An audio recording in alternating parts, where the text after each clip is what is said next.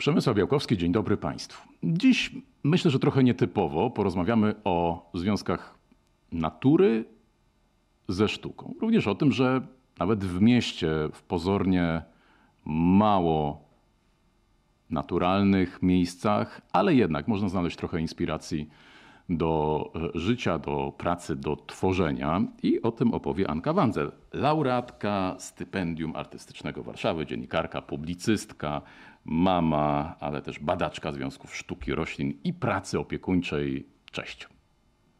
Cześć. Co czułaś, czytając Chłopów albo Nad Niemnem i opisy przyrody bardzo obszerne? Bo ja mogę się domyślać, że jesteś pierwszą osobą, którą poznaję właśnie, która tego nie przekładała i nie wracała do mięcha. Czy tak było, czy, czy może się mylę? Nie, kompletnie nie. To znaczy może lubiłam opisy przyrody u Tolkiena, powiedzmy, ale i Chłopi, i Nad Niemnem mnie dramatycznie nudzili. Ja w ogóle przez bardzo długi czas uważałam, że nie interesuję się przyrodą. Uważałam, że nie mam na jej temat wystarczającej wiedzy. Próbowałam tak się ironicznie dystansować, że w ogóle ja nie lubię komarów, ja nie lubię chodzić po lasach, mnie ta ekologia nie interesuje. A tak naprawdę to trochę się wstydziłam, że właściwie wiesz, nie potrafię rozróżnić, nie wiem, lipy odróżnić od osiki. No to czym odróżnisz lipę od osiki? No teraz odróżniam ją w ten sposób, że obejrzałam kilka atlasów botanicznych i zauważyłam, że może i mają podobny kształt liści, ale jednak kwiaty trochę inne. Okej. Wiesz. To jeszcze trochę i chciałbym cię dopytać o te mm, może początki trochę narzucane przez nasz system edukacji, bo no. myślę, że dla wielu dzieciaków y, takie przytłoczenie i takie wtłaczanie do głowy na siłę czegoś, co nazywa się kanonem czy klasyką lektur, jakkolwiek byśmy nie powiedzieli. I te wątki natury, przyrody tam są bardzo obszerne, jest bardzo wiele o takich książek, gdzie o tyle, czyli dużo z nich to jest właśnie to. Zastanawiam się, jak do tego podchodzisz, bo, bo ja czułem się przytłoczony i, i może dopiero gdzieś po jakimś czasie byłem w stanie się przekonać, ale pewnie każdy ma jakąś inną drogę. Wiesz co, um, i będę to opowiadać jako osoba, która serio miała tróję z biologii, um,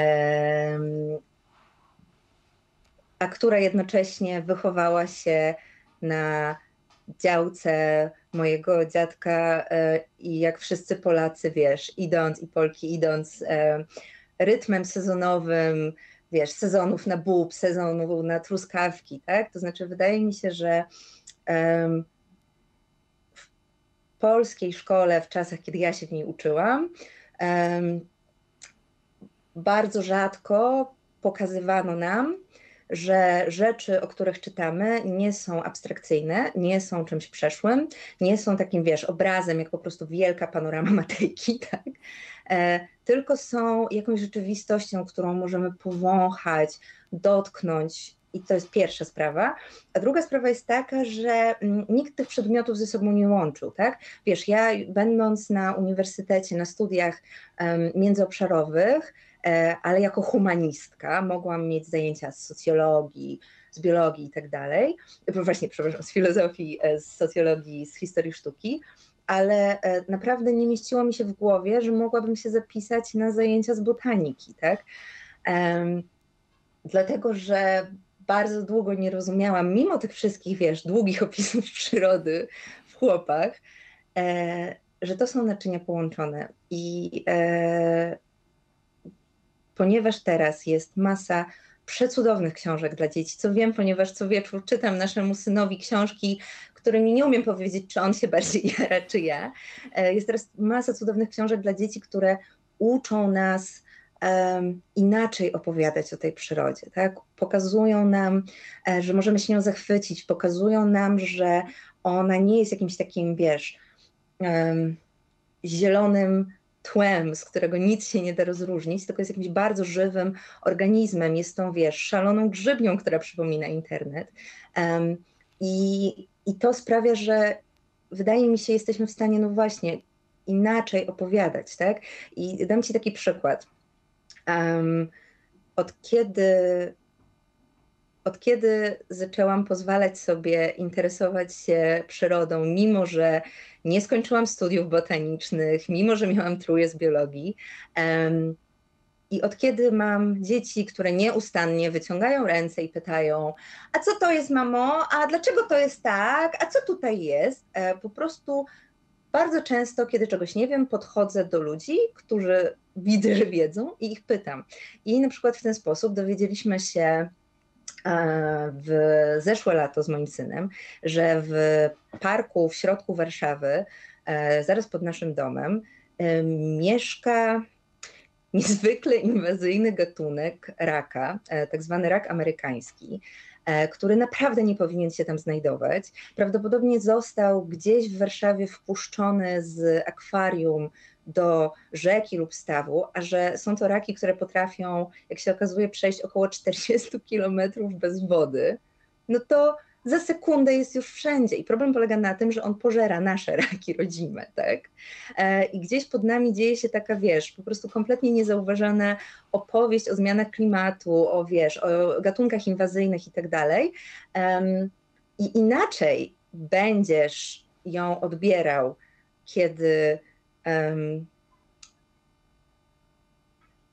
usłyszysz o niej wykład, a inaczej ją odbierzesz, kiedy pan e, rybak, pan wędkarz podniesie tego raka, tak, i pokaże go tobie i twojemu czterolatkowi, um, ponieważ właśnie pomaga swojej żonie, która jest nauczycielką w klasach jeden trzy, przygotować o gatunkach inwazyjnych lekcje i właśnie po prostu wyławiają te raki do słoika. Wiesz, i, i Ty to omawiasz wydaje, że... bardzo obrazowo, to teraz pozwól, że ja użyję takiego określenia mocno oficjalnego, myślę, że gdzieś, nie wiem, w podstawie nauczania by się znalazło, że to jest praktyczny wymiar edukacji, to o czym mówisz. Ale zastanawiam się jeszcze, bo, bo zaczęliśmy właśnie od, od, od, od szkoły, od dzieci, od tych... Ja się z tobą nie zgodzę. A proszę, no to, to nie zgadzaj się, słucham cię. To nie jest praktyczny wymiar edukacji. To jest e, praktyczny wymiar wyobraźni i to jest to, czego e, w moich czasach w tej edukacji brakowało, tak? To znaczy e, wydaje mi się, że wyobraźnia taka, która nas, wiesz, porywa, która sprawia, że bierzemy coś do siebie i to coś w nas się zakorzenia i kiełkuje i kwitnie, um, wynika z tego, że rozumiemy, dlaczego to coś jest dla nas ważne. Wynika z tego, że czujemy to w naszym ciele. Wynika to z tego, że, wiesz, mamy dreszcze, kiedy o tym pomyślimy. Um, trudno jest mieć dreszcze na podstawie hermetycznego języka um, literackiego z dziewiętnastego wieku, nie? E, dopóki nie zrozumiesz, że na przykład... ten, wiesz, Sienkiewicz, tak, którego e, wszyscy tak po prostu wałkowaliśmy, te wszystkie wielkie, grube powieści, napisał też, wiesz, e, totalnie e, przygodową korespondencję z Ameryki, gdzie pojechał z Heleną Modrzejewską zakładać komunę, bo wyobrażali sobie, że oni będą polować, a ona będzie skubać kurczaki, po czym się okazało, że oni nie potrafią polować, wiesz, jakby polować, ona nie potrafi skubać kurczaków. I generalnie cały opis Nowego Jorku um, ściągnął od Dickensa. Wydaje mi się, że to nie jest kwestia takiej praktycznego wymiaru nauki. Wydaje mi się, że to jest kwestia spuszczenia powietrza, zejścia z wysokiego C i pokazania nam wszystkim, że to, o czym się uczymy, jest dla ludzi i że też to, o czym się uczymy, było wytwarzane przez zwykłych ludzi. I na tej samej zasadzie, że środowisko, którym jesteśmy otoczeni, nie jest tylko i wyłącznie, wiesz, jakimiś takimi obrazkami czy, czy rzeźbami, tylko jest jakimś żywym, bardzo szalonym i bardzo z nami współpracującym, a czasami właśnie się na nas obrażającym organizmem. Nie? Czyli nie jest ani nudna, ani obca, ani bezsilna, bezmyślna czy bierna. Koniec cytatu z ciebie. a my możemy się od niej wiele nauczyć. No to czego możemy się nauczyć? Czego ty się nauczyłaś od przyrody? Niech będzie tej w parku Skaryszewskim czy jakimkolwiek innym. Co, no przede wszystkim nauczyłam się tego, że um, świat jest o wiele bardziej skomplikowany i o wiele bardziej sprawczy niż nam się wydaje. I że w tych takich momentach, w których na przykład w czasie pandemii, kiedy chodziłam z depresją poporodową, z kilkuletnim synem, boże, kilkumiesięcznym synem w wózku, i czułam się najbardziej samotna na świecie i słuchałam tych kolejnych doniesień o śmierciach i myślałam o tym, że wiesz, są zmiany klimatu, że nasz świat stanął i co będzie dalej, to wokół rosły te kompletnie szalone trawy, których nagle nikt nie kosił. Do tego, jak co roku kwitła forsycja, zapowiadając, że wiesz, nadeszły święta, mimo że wielkanocne, mimo że z nikim nie mogliśmy ich spędzać. I to mi uświadomiło, że um, po pierwsze, świat ma może troszkę inne cykle czasowe niż te, w których na co dzień z rozpędu żyjemy. Po drugie, że to środowisko jest o wiele bardziej skomplikowane niż nam się wydaje, ponieważ nam się wydaje, że przez to, że wiesz, przez naszą gospodarkę, przez naszą politykę środowiskową, my bardzo to środowisko um, zmuszamy do um, przystosowania się do naszego rytmu e, i bardzo nam się wydaje, że ono zaczyna być tak samo wydajne lub niewydajne jak wszystko inne w ramach kapitalizmu, a, a tak nie jest, tak? I gdzieś, kiedy wiesz, zastanowisz się nad tym, że codziennie, kiedy chodzimy, pod naszymi stopami um, znajduje się więcej życia niż wszystkich ludzi na ziemi. E, I pomyślisz o tym, że e, codziennie pod naszymi stopami, pod tym po prostu warszawskim betonem e, rozciągają się nieskończone kilometry grzybni. Są tam e, bakterie, nicienie, są różnego rodzaju dżdżownice, chrząszcze, a jeszcze do tego są światłowody, są nasze rury. To wszystko, to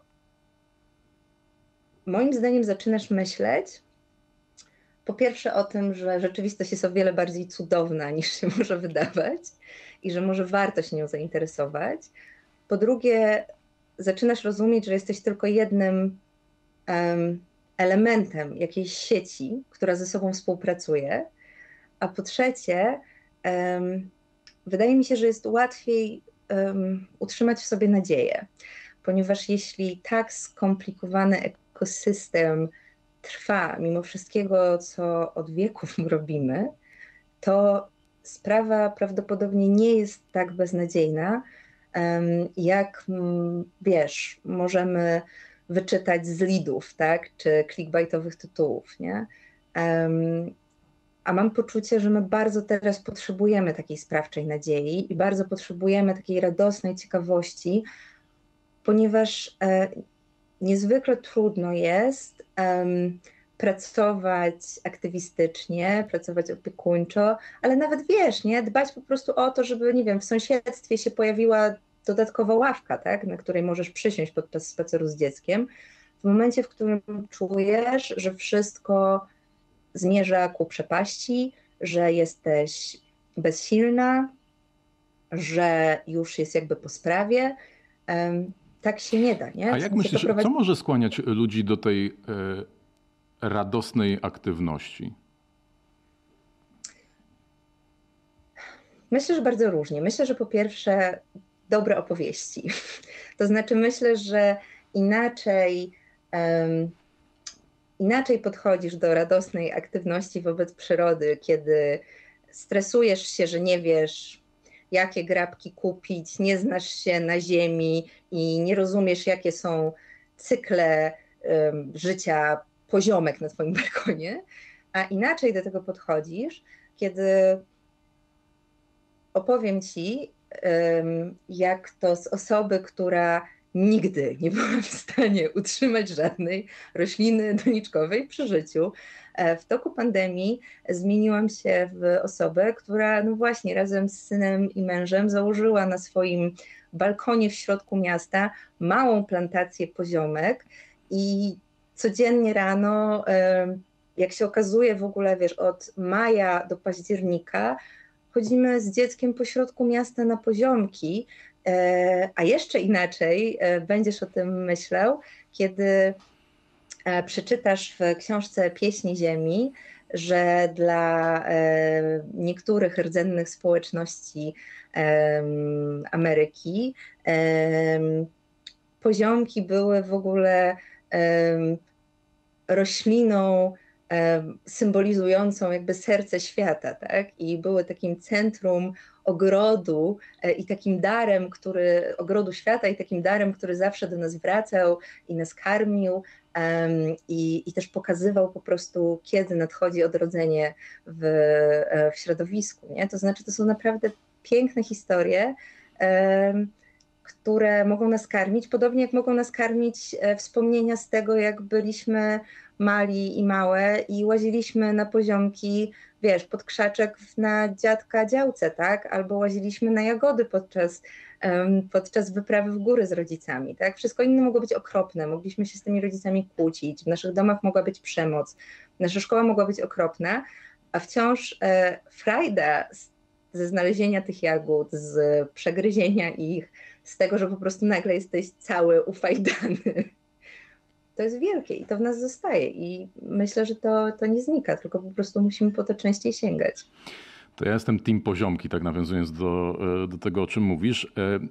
A czym jest, a czym jest dla ciebie aktywizm?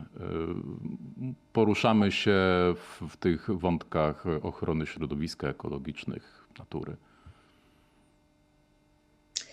Aktywizm jest dla mnie pracą, to po pierwsze, ciężką, niewidzialną pracą na rzecz e, wspólnego przetrwania na bardzo różnych, e, w bardzo różnych obszarach. Po drugie, aktywizm e, był dla mnie bardzo długo czymś, co podziwiałam, a czego w ogóle nie czułam się częścią. Mój mąż jest e, od lat aktywistą rowerowym, e, moja Tak, moja przyjaciółka jest od lat e, aktywistką e, ekologiczną, e, znam z uczelni, wiesz, aktywistki na rzecz praw dziecka i tak dalej. To były zawsze takie osoby, na które patrzyłam z takim e, niemym zachwytem i pewnym takim przerażeniem, że skąd one biorą tę siłę i jak one mają jeszcze czas dodatkowo robić tę robotę i tak dalej. No potem zaszłam w jedną, drugą e, ciążę, e, poroniłam, miałam ciąże pozamaciczne, e, wszystko się działo w ramach e, rzeczywistości, w jakiej żyliśmy w ostatnich latach, e, i po pierwsze poczułam, czy ja tu mogę przeklinać? No i wyżej wypikamy, dawaj. W poczułam gigantyczny w na moją bezsilność i na strach i poczułam, że nie chcę się na to więcej zgadzać. A po drugie, w mojej głowie pojawiło się to, że nie chcę zostawić takiego świata dla moich dzieci, nie chcę dać za wygraną, nie chcę, żeby one też żyły zawsze w lęku i w bezsilności. I dla mnie um, to jest kluczem aktywizmu, to znaczy dla mnie aktywizm jest Um, przekonaniem, którym się dzielimy, że możemy robić rzeczy i możemy je robić razem, żeby było nam wszystkim lepiej, mhm. że to nie jest poza nami.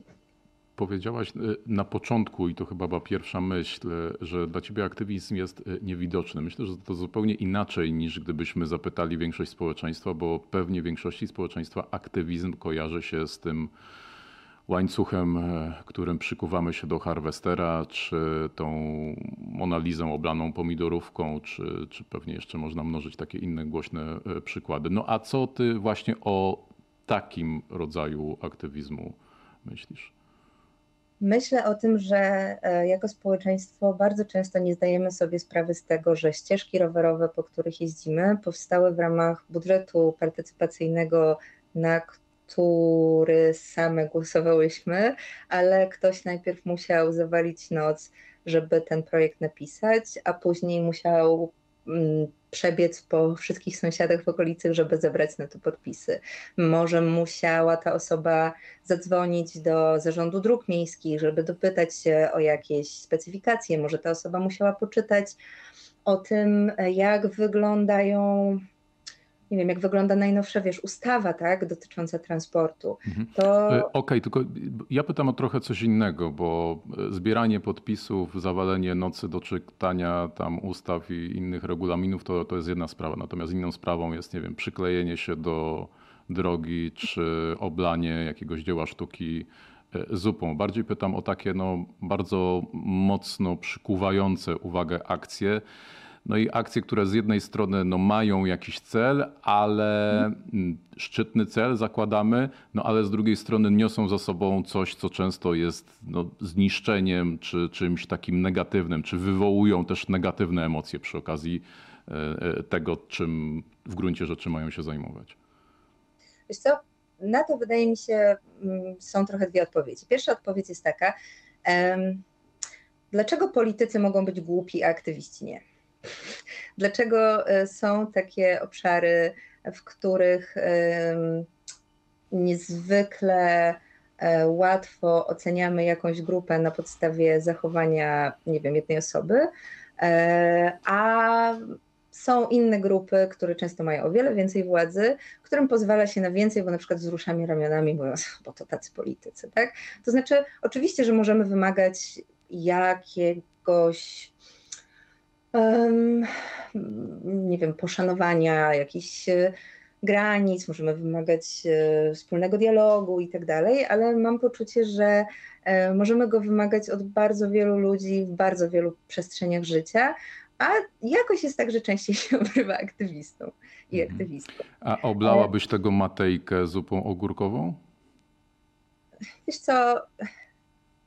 Nie, dlatego że nie miałabym poczucia, że to szczególnie gdzieś zaprowadzi mnie akurat w tym miejscu, w którym jesteśmy teraz. Jestem sobie w stanie wyobrazić, że ludzie... Um, poza tym byłoby mi żal zupy ogórkowej. A, myślę, a nie że byłoby jestem... ci żal obrazu? Tak, ale wiesz jak to jest. W sensie... Boże, to jest druga, druga kwestia. Tak? Druga kwestia jest taka, że um, bardzo mnie w ogóle też bawi, że... akurat w obrębie sztuki, gdzie artyści i artystki od lat oblewają obrazy, niszczą, um, przewracają, palą, y, wszystkich tak strasznie oburza to, że ktoś inny poza artystą to robi, tak? To znaczy prawdopodobnie gdyby jakiś artysta to zrobił, to jest bardzo duża szansa, że dostałby później niezwykle prestiżowy kontrakt w kilku innych instytucjach sztuki. To jest jedna rzecz. Ja nie jestem specjalistą w tej dziedzinie, ale wydaje mi się, że te przykłady, które podałaś, dotyczą niszczenia, oblewania czy palenia własnych dzieł sztuki, a nie cudzych. Nie, nie, nie. Jest takie pojęcie w, jakby jak ikonoklazm, czyli niszczenie obrazów i to ma bardzo długą tradycję do tego stopnia, że wiesz, na Uniwersytecie Warszawskim chodziłam na całe seminarium profesor Marii Poprzęckiej poświęconej właśnie artystom i artystkom, którzy siedzieli i niszczyli nie tylko swoje obrazy. Natomiast to jest jakby jedna rzecz. A druga rzecz jest taka, że ja w tych gestach, o które pytasz, widzę po prostu przejaw bezsilności, tak? To znaczy widzę takie przekonanie, że inaczej um, nikt nas nie usłyszy, inaczej nikt nas nie zobaczy, inaczej nikt nas nie weźmie na poważnie i ja to rozumiem, dlatego że e, wolałabym, wiesz, tak? Nie musieć regularnie chodzić na marsze, e, na których wrzeszczę, że jestem czarną szmatą e, i zamiast tego wolałabym siedzieć w ciąży i nie przejmować się tym, że jeśli znowu poronię, to um, nie dostanę normalnego, dłuższego zwolnienia z pracy, chyba że zgodzę się pochować e, resztki płodu w obrządku katolickim i wtedy dostanę trumienkowe. Dla mnie, e, wiesz, e, przede wszystkim też sprowadzanie artystów do jakiegoś happeningu, który co wie, Boże, sprowadzanie aktywizmu do jakiegoś happeningu, e, o którym czytamy totalnie w kolejnych clickbaitowych artykułach, e, to często są w ogóle happeningi, które wiesz i które okay, się nawet tylko, nie wytłumaczy. Dobrze, nie? Tylko zastanówmy się może trochę od drugiej strony. A czy to nie jest taki cel właściwie? Bo ja rozumiem, że to jest wyraz bezsilności, to jakby totalnie, wydaje mi się, to, to, to często powtarzane. Natomiast pytanie, tu są dwie kwestie. Jedna rzecz to jest skuteczność, a druga kwestia to jest, zastanawiam się, jak, jak do tego podchodzą, czy, może Dobrze, najkrócej jest... mówiąc. Tu... Jeszcze tylko jedna rzecz, już oddaję ci głos. Zastanawiam się, ja zawsze przy takiej okazji się zastanawiam, czy więcej osób się przekona, czy więcej osób się zrazi? Jasne, że tak. I ja też osobiście tak mam. Natomiast jest we mnie taka niezgoda na to, że kiedy rozmawiamy o aktywizmie, zawsze kończymy rozmawiając o zupie rzucanej już w ogóle regularnie, sezonowo w Monalizę, która jest mhm. za... bardzo grubym pleksji i wszystkie osoby, które w nią rzucają, wiedzą, że nic jej nie zrobią, tak? W sensie nic jej nie zrobią. To jest niemożliwe, żeby ta zupa cokolwiek jej zrobiła. Um, zamiast rozmawiać na przykład o tym, że um, mamy całe ustawy w Polsce, jak um, obowiązująca przez chwilę ustawa o in vitro, jak um, wiesz, ustawy o pieczy i tak dalej, które... Um, są przepisywane nie tylko przez polityczki, polityków, ale też po prostu przez całe gigantyczne, oddolne sieci, um, które nazywamy sieciami aktywistycznymi, ale tak naprawdę to są obywatelki i obywatele, którzy, wiesz, tak, gotują tę zupę e, ogórkową, o którą pytasz, jednocześnie będąc na Zoomie z... ministerstwem, gdzie wiesz, z telefonu po prostu sprawdzają, okej, okay, jeszcze tutaj mam taką poprawkę i tak dalej, nie? Wiesz, wydaje mi się to po prostu trochę nie fair i mam wrażenie, że dość podobnie jest z opowieściami o klimacie.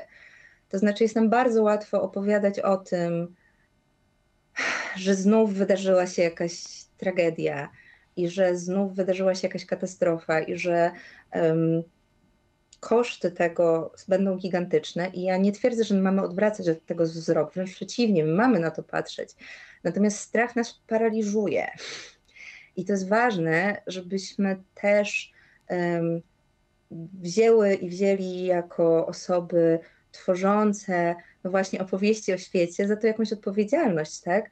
Myślę sobie, że wiesz, twój podcast ma to do siebie, że daje takie świetne pigułki wiedzy, które mogą się też stać um, takim punktem wyjścia dla ciekawości, może czasami dla otuchy, e, dlatego że um, kiedy wchodzisz do internetu, niekoniecznie od razu robisz tak zwany doom scrolling i wiesz, i po prostu patrzysz tylko na nagłówki o wszystkich najgorszych rzeczach, które się wydarzyły w kontekście środowiska, tylko budujesz sobie jakąś bardziej skomplikowaną, rozbudowaną, bardzo wielogłosową opowieść o, um, o ekologii rozumianej um, nie jako coś, do czego nie mamy dostępu, nie jako jakaś, wiesz, zamknięta nauka, czy nie jako jakaś um, hermetyczna polityka, tak, z ustawy, której nie potrafimy przeczytać, tylko że ekologia jest czymś, co warunkuje nasze życie, na co sami mamy wpływ, co nas nieustannie otacza, co nas bardzo wiele uczy um, i, i wciąż warto o niej opowiadać, nie? W takim sensie, wiesz, wydaje mi się, że um, z mojej perspektywy to, co ty robisz, jest też aktywizmem. Mimo że oczywiście można powiedzieć, no tak, ale ty na tym zarabiasz, no tak i tak dalej. No a te osoby, które przychodzą do ciebie rozmawiać, dlaczego przychodzą z tobą rozmawiać? No znów możemy powiedzieć, że robią to dlatego, że chciałyby zostać zauważone, chciałyby, żeby więcej osób, nie wiem, kupiło ich książki, chciałyby, żeby um, ktoś potraktował ich bardziej jako ekspertów. Okej, okay. I może te motywacje też są prawdziwe, ale czy to zmienia fakt, że robicie dobrą robotę edukacyjną i czy to zmienia fakt, że też swoimi rozmowami po prostu przynosicie ludziom przyjemność, nie? To jest fajne posłuchać takiego podcastu. To bardzo miłe. Ja nie, nie mogę sobie pozwolić na tyle dobra. Teraz muszę jakimś clickbaitem sprzedać tę naszą rozmowę, żeby, żeby to wyrównać. To jak już pewnie zauważyłaś, ale oczywiście robię to celowe, celowo.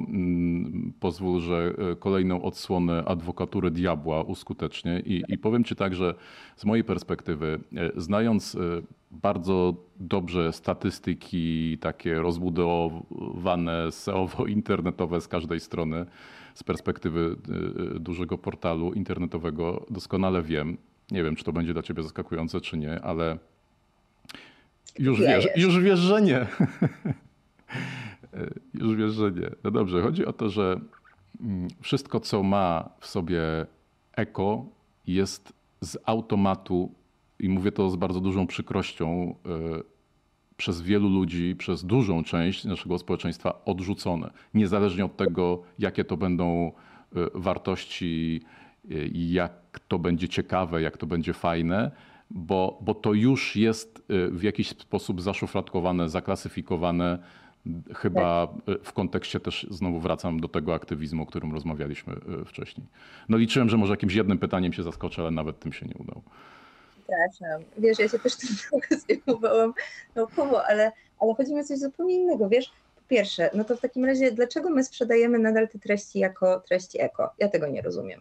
To jest troszkę tak samo, jak bardzo dużo jest um, materiałów dotyczących zero waste podejścia do różnych rzeczy, a jakby nasze babcie były trzysta razy bardziej zero waste niż my kiedykolwiek byłyśmy. I prawdopodobnie jest bardzo wielu ludzi, którzy mm, będą bali się e, ekologii, będą bali się ojeju tych zielonych protestów, ale e, nie będą bali się na przykład e, wspomnienia o niedoborze i przypomną sobie, wiesz, e, wykowanie z babcią powideł. E, przypomną sobie ogródki działkowe, nie? W sensie są różne opowieści, z których my możemy korzystać. Jasne, że clickbaity są nam w ogóle potrzebne, żeby ktokolwiek wchodził na te kolejne, e, kolejne, e, kolejne treści i artykuły, ale wydaje mi się, że to nie chodzi o to, że to narzędzie jest problemem, który generuje wszystko, co złe na świecie. Nie, to jest narzędzie i my możemy z niego w jakiś świadomy sposób korzystać. Opowiem ci Um, o takiej cudownej aktywistce i artystce Cecylii Malik, z którą właśnie przed sekundą skończyłam robić wywiad do książki. I Cecylia Malik raz wraz z różnymi swoimi przyjaciółkami um, um, tworzy od lat kolektyw Siostry Rzeki. Wcześniej... Niech sobie chodzi lat... ten kot, nie ma problemu. Tak, no to jest aspekt, aspekt międzygatunkowy. Tworzy od lat kolektyw Siostry Rzeki. Wcześniej robiła równie głośną akcję Matki Polki na Wyrębie. Właściwie nie robiła, tylko robiły razem, tak? To znaczy to jest taka bardzo oddolna, bardzo rozpoznawalna wizualnie grupa, właściwie już teraz dwie grupy, które po prostu od lat działają i naprawdę, ponieważ współpracują z profesjonalnymi organizacjami ekologicznymi, naprawdę mają dosyć duże przełożenie też na e, politykę e, w tym momencie już wodną, tak, no bo dotyczącą rzek na szczeblu samorządowym i, e, i państwowym. I teraz e, one e, te happeningi robią w taki sposób, że e, wszyscy chcą następnie to pokazać. To jest niezwykle takie piękne wizualnie i uderzające. To są, wiesz, po prostu kobiety, które mają takie tablice niebieskie, jak kojarzymy, wiesz, z nazwami rzek. One je mają, one stają się tymi rzekami i śpiewają i zwracają uwagę na to, że rzek nie należy regulować, że rzeki są specyficznymi środowiskami, że musimy mieć jakby odpowiedzialną politykę wobec nich i tak dalej. I teraz jest tak, że ileś razy zdarzyło się, że próbowały się tam pojawiać jakieś kontrmanifestacje i te kontrmanifestacje nigdy nie doszły do skutku, dlatego że e, to są po prostu babki, często w ogóle z dziećmi pod pachą, które stoją i śpiewają, że są rzekami, a jednocześnie jest to, co robią, jest tak wzruszające i tak przejmujące i tak piękne, to moje dziecko, że, um, że wiesz, tak, po prostu e, wychodzisz bogatszy z takiego happeningu o poczucie, że wydarzyło się wokół ciebie coś magicznego i że może warto się tym zainteresować. I to jest praca włącza. Okej, okay. Czyli słyszę, że z jednej strony bronisz prawa do wyrażania tego gniewu również w taki mocny, kontrowersyjny często sposób, ale z drugiej strony jednak sama chyba, tak to czytam, jest ci bliżej do, do takiego pozytywnego aspektu mówienia o tym wszystkim i dostrzegania, dostrzegania tych pozytywnych stron. Posłuchaj, ja jestem osobą, która bardzo głęboko wierzy w porozumienie bez przemocy i gdyby to ode mnie zależało, to w ogóle w przestrzeni społecznej chciałabym, żeby tej przemocy było jak najmniej i trochę to nie jest dla mnie istotne, czy jest to przemoc ze strony aktywistek, czy jest to ze strony państwa, czy jest to ze strony domu, czy jest to ze strony mężczyzn, czy jest to ze strony kobiet. Niemniej żyjemy w takiej rzeczywistości, w której żyjemy i wydaje mi się, że mm, jako adwokaci diabła możemy pytać znów o, wiesz, zarzucanie zupą e, wizy, a możemy pytać o to, jak to jest, że rozmawiając z ekspertką, stypendystką Warszawy, rozmawiasz też z jej dzieckiem, nie? Mhm. I w jakich warunkach e, jakby ten aktywizm, o którym mówisz, się tworzy i co uznajemy za pracę i co uznajemy za pracę wartościową społecznie i dlaczego na przykład tego, co robi środowisko, też nie uznajemy za pracę. To ja, I za aktywność. To ja mam od razu, świetnie się składa cytat, twój cytat, bo już jesteście we dwoje. Włóczmy się z dziećmi po Warszawie i uczmy ich, uczmy się od nich szukać w krzakach zachwytów, przygód i opowieści. To mi się bardzo spodobało, przeczytałem to i ja też sobie tak pomyślałem, że też z perspektywy ojca pięciolatki,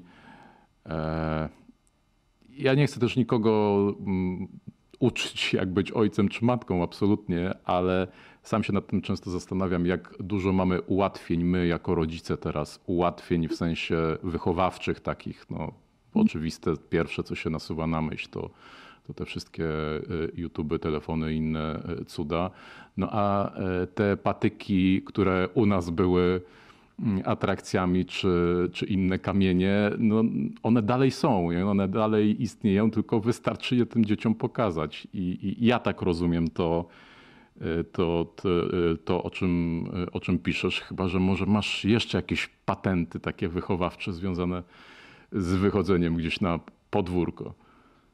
Wiesz co, po pierwsze wydaje mi się, że dzieci nie potrzebują, żebyśmy im cokolwiek tego typu pokazywali. To raczej one nam muszą przypomnieć, że te patyki istnieją i że te patyki mogą stać się różdżkami i że mogą stać się miotłą czarownicy.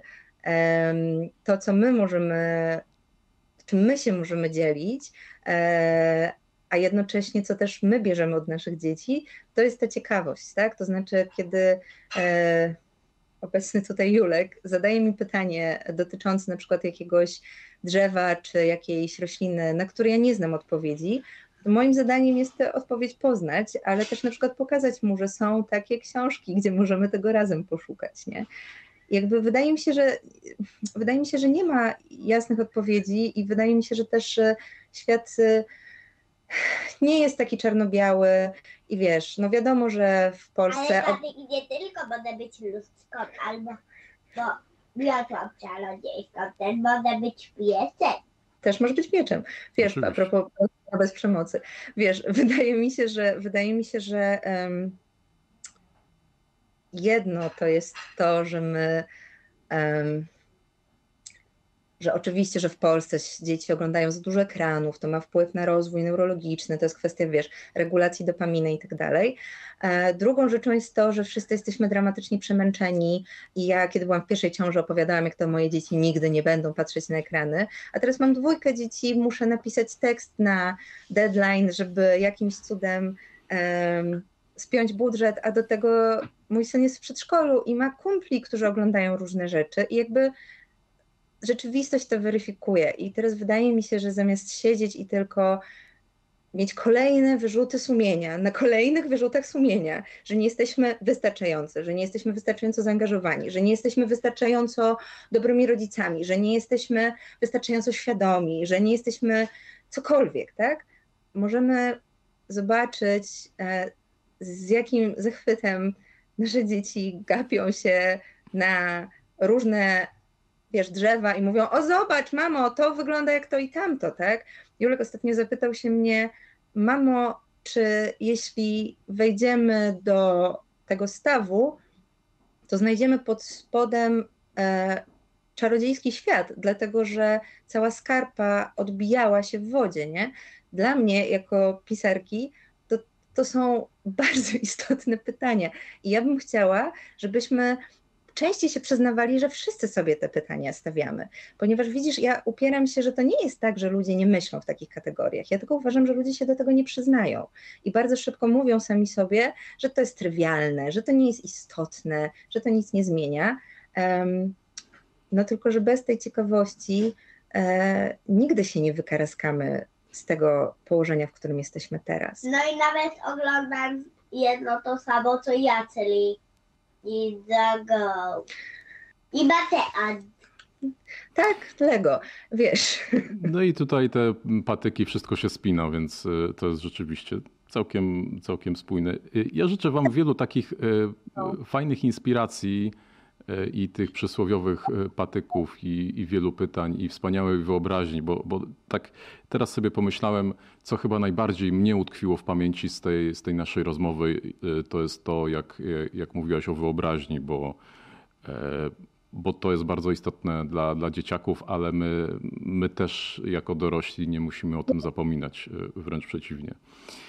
Jest taka przepiękna książka Patyki i Badyle Urszuli Zajączkowskiej, o. która botaniczką i poetką, i która stworzyła takie właśnie opowieści i baśnie dla dorosłych ze środka laboratorium, zachwycając się nazwami zwyczajowymi i naukowymi różnych roślin.